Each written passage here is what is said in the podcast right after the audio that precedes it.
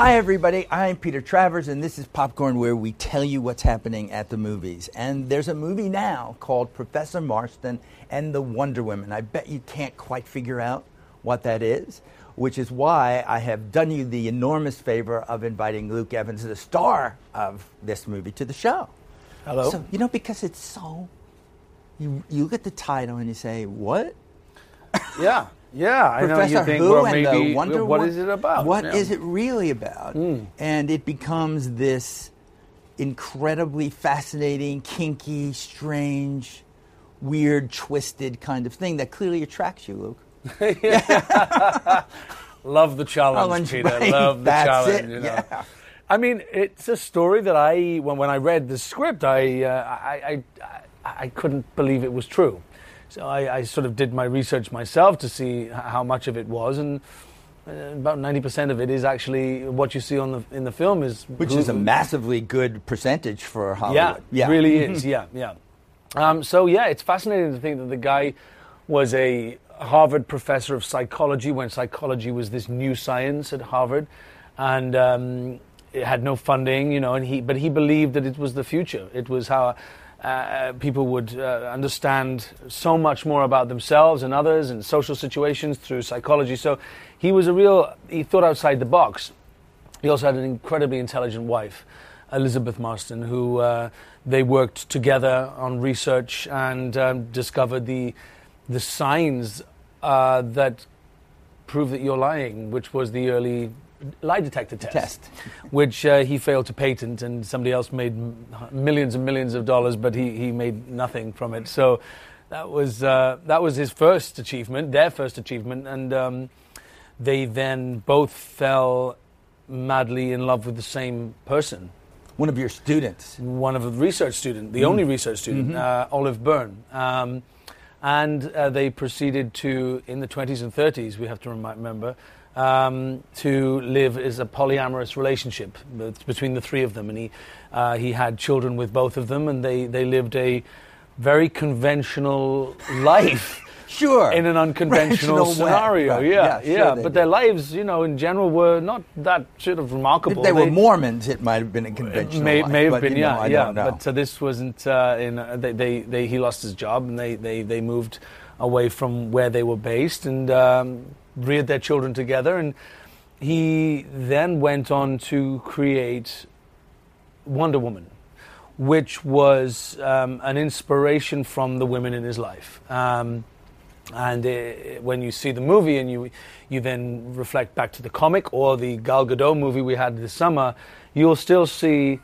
remnants of M- Marston's ideas and uh, and, and image and like his imagery all in, in the you know the, the newest incarnation of, of Wonder Woman. Well, it was like there's so many things. I mean, the the lasso of, of truth, Truth.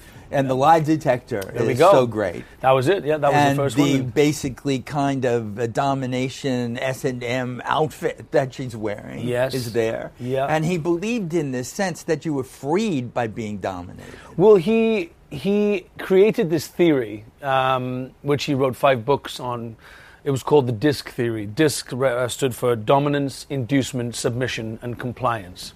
And he believed that these four categories of emotion interplayed in every social situation in life. So, right now, one of us is one of those. That's what he would think. You know, yeah. we're- and um, and that's how he he was fascinated at how that affected everything from sex to life to work to every single thing. So. Um, that's sort of why he was drawn into the BDSM and you know dominatrix and and submission and and bondage and all those things. Not in a very dark, perverted way. It was a very sort of subtle, No, sort of but fluffy. enough to make those people that let uh, their children under five see Wonder Woman. yes. Maybe they shouldn't be looking at this. Well, maybe not. But I Right, think it, right. it, it, I think that what he did was he believed that at this time, you know, there was a big disparity between equality for men and women. Um, there wasn't a lot of male feminists in, in the world. He was a vocal male feminist. Um, I don't think he could have been anything else with a with a wife like Elizabeth Marston, who was such a strong, forward-thinking, independent woman. Um, yeah, smart to cast Rebecca Hall in that very, part. Yes, very yeah, smart. she's a- yeah, she really, uh, she's a, she's fiery and, and independent and, and a wonderful actress and portrays Elizabeth so well. But I think what he did was he he felt that this comic character, this comic book, was a medium in which he could deliver his ideology to a huge audience and educate young boys and young young men to grow up respecting authoritative women, powerful women, and to not see that as an intimidation, but that as a, as a, as a, a wonderful thing. You know that women can be equal and, if not surpass men in their ability to rule, to provide calmness and a loving environment, whereas men are inherently a little bit more anarchistic and violent. So this is this was this is what he believed, and through the two women in his life who he loved dearly, and they loved him equally, uh, he saw this Yeah. in, in action. He saw how the you know that they were just a much nicer uh, species than us men. So I'm I'm thinking then that uh, Bella Heathcote, who plays Olive, and Rebecca Hall plays it, Yeah. really slapped you around good during this. Oh yeah, they tried. Yeah. Yeah, they, I mean, Yeah. we, we did have a lot of fun learning how to do the, the, the rope tying and, the role play. I mean, it was all very fun. It was a little tongue in cheek, and you know, there's a lot of giggling and a lot of laughing, and that, a lot of that is in the in the in, in the film. I mean, you you know, you often get these love scenes, and they, they they make them so perfect. There's you know, there's no laughing, there's no awkward moments. In our film, there is. You know, it, it's real. It's three people discovering each other, knowing what they're doing is taboo, but knowing that this is the only way they're going to feel completely free and liberated and honest about their feelings for one another. And so it's, uh, I think it's, it's, it's nice to see it. It's very unusual to see a polyamorous relationship represented in, in this way, with it, where it doesn't, it doesn't delve into some perversions or, or desperation or one, one is jealous or the other one. The three of them are equal. They love each other. There was no problems there. The problems that they had were from the outside sources, how they would be able well, to survive. Well, that's what we see. Yeah. You know, this Yeah. guy. He, I mean, that's the framework of the movie that you're being interviewed by. I don't know what her title was. That Connie Britton. Connie Britton, yeah, yeah, yeah. But she's basically saying you can't do this. You- Yes. this comic book is obscene. Yes. When people are looking at it and not seeing any of that, Yes. except the powerful woman part of it. Yeah, that's know, right. And she that. was also very. She she knew that what he, the life that he was living privately, it was common knowledge, um, and she was very aware that there was a lot of parallels between how Wonder Woman lived her life. She had to live under a disguise to be in man's world, so that she could be in love with Steve Trevor. Mm-hmm. Um, she couldn't be herself, and it all is parallel to their Oh, it is. It's sold that way. This is you. You know, we didn't get into this, but you're growing up, so you're from Wales. I am from That's Wales. That's what yeah. that accent is. Yep, It's yep. not something you put on because you thought it would really work in auditions. No, I mean, I, I, for a while when I was in college, I I thought I'd have to get rid of it, and um, and then I saw an interview with Anthony Hopkins, and his, his accent was full full Port Talbot, and I thought, okay, well then there's no reason for me to lose my accent. And actually, as you mature and you realize, you know, your identity is massively to do with how you sound and how you present yourself. And I thought, well, my accent is there's not many of us Welsh people, you know, if in the grand scheme of, you know, nations of the planet, we are a very small one. And so, um, and I'm, I, we got a nice accent. It's a, it's quite lilty. We love to sing. We love to, we love to talk. And um, so, yeah, so I've, I've held on to my accent and, um, and uh, I'm glad I, glad I've got it. You growing up in Wales. Yeah. I mean, I read that your parents were Jehovah's Witnesses. Did, did they take you with them when they knocked on doors? Yeah, you, They it's- did? It's a fa- it's a family affair, you know. Wow. You, uh, yeah, I mean, I was knocking doors from well, I wasn't knocking them. I was in uh, from being in a pram, uh, you know, in a, in a stroller, and um, yeah, knocked doors with my mum and dad, and, and knocked doors alone as a teenager. With uh, you know, that's that's what we did. It's a, and it was um, it was a a very nice community of people, and my mum and dad still are Jehovah's Witnesses, and they're very happy, and they have a great community support from the people that they surround themselves with, very good friends, and uh, they're very happy. Their lives are quite um, content, and they they they are not very materialistic. They appreciate the simple things in life. They're very grateful for their health and their happiness, and um, it's something I've always admired about them. So yeah, it wasn't a bad upbringing at all. to be a little bit of an acting lesson as well after well, a while. me, rejection is not a problem for me. Yeah, uh, if somebody slams a door in my face, I just go to the next one and knock another one. You know, sure. it's like whatever. You know, I We- think I'm Zeus. Yeah, You know, as long as I think I'm Zeus, I don't care. I can do this stuff and to do it. Yeah. What was the very first thing you did as an actor? Because where did, did you train? Yes, I trained in a in a college in London, the London Studio Centre, and um, in my final year, uh, we did a showcase for agents, and I got myself an agent. And the first audition that they put me up for was to play the juvenile lead in a musical that was written by Dana Broccoli, who was Cubby Broccoli's wife. Oh, Barbara Broccoli's mum. And um, she'd written a, a, sh- a story about uh, a woman called Florinda, a young girl who'd fallen in love with the king of Spain and had caused the Moorish invasion of Spain. So there's this big folklore story in, in southern Spain, and it was called La Cava.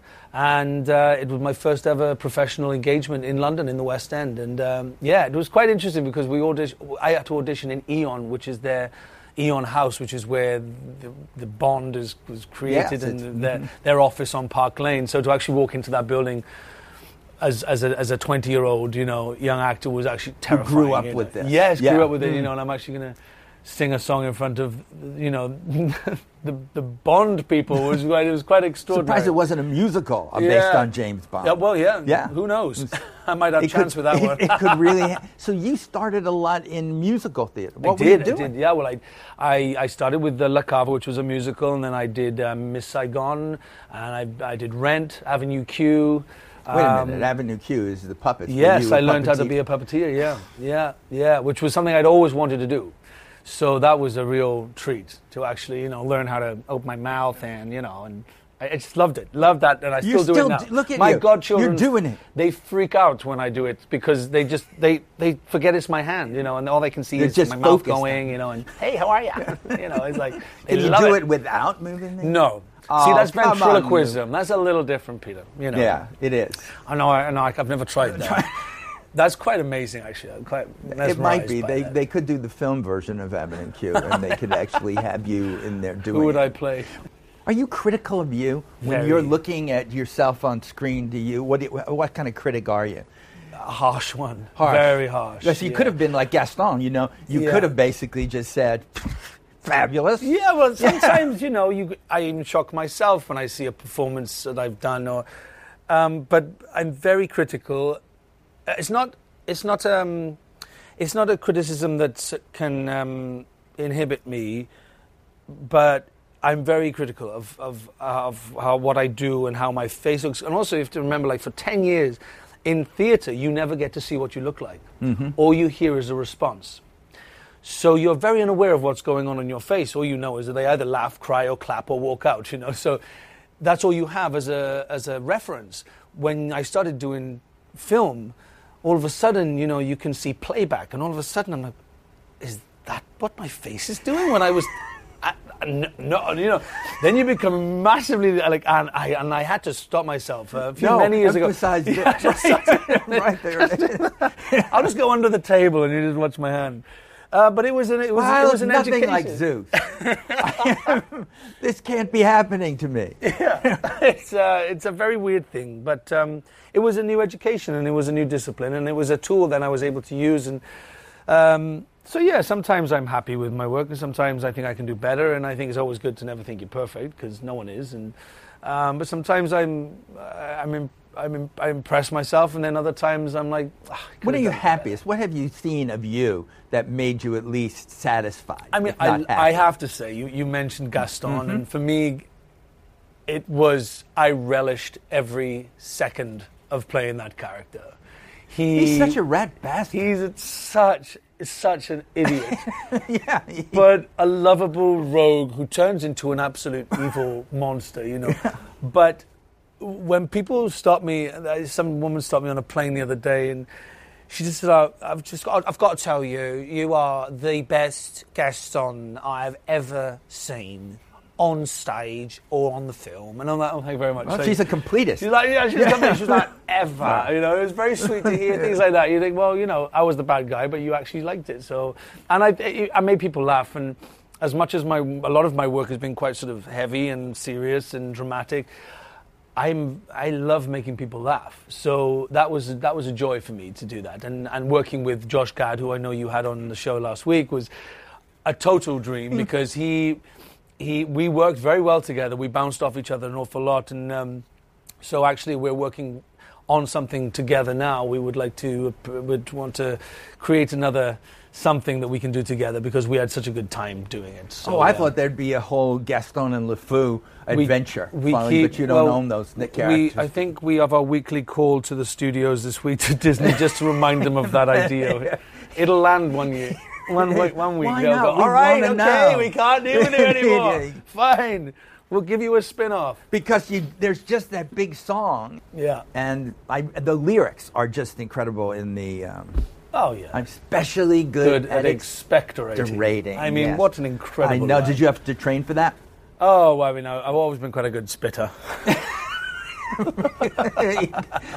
Good. I just wonder what that audition was like. Oh, they just this, did Bill Condon, the director, just say, "I have to have Luke Evans as my uh, guest on." We know I, I had to sing for for uh, Bill in in a in a room which was very very small, and I have a very big voice, um, big Welsh tenor, you know. And I thought, well, I'm going to give it him full barrels, you know. If he wants to hear Gaston, I'm going to belt it out, and I'm going to I'm going to make his hair stand on end, which is exactly what I did. And um, And he said, it "Next." worked. They're like, have you finished yet? Well, Luke, this is the first time you've been on the show, so you don't know, and it's great for you. Oh, Other yeah? people are terrified that we always end in song. Oh, do we? Yeah, And Fantastic. so it could be anything that you've sung. I know wh- when you sang for Bill Condon, you were doing Gaston, right? So that's maybe there's something else. And what did you play when you were in Rent? I played Roger. Roger. Well, that's Yeah, huge. That's, yeah, that's a great big Yeah. song. So it's something that I've sung in the It could past. be anything. Maybe something you just sing in the shower. I don't know. Okay. Um, oh, I, I that, this is this is a, this is a big shower shower number for me. Okay. Don't let the sun go down on me. Yeah. Although I search myself, there's always someone else I see. I just allowed a fragment of your life to wander free. Oh, cause I'm losing everything. It's like the sun going down on me. Wow, no one's gonna beat that. no, thank you. Wow, that was amazing.